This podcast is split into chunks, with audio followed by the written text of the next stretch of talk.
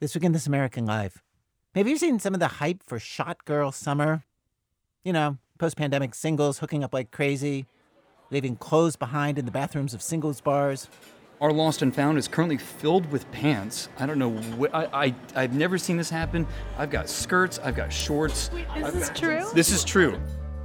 But America, we're here to report it is not all as it seems. As this week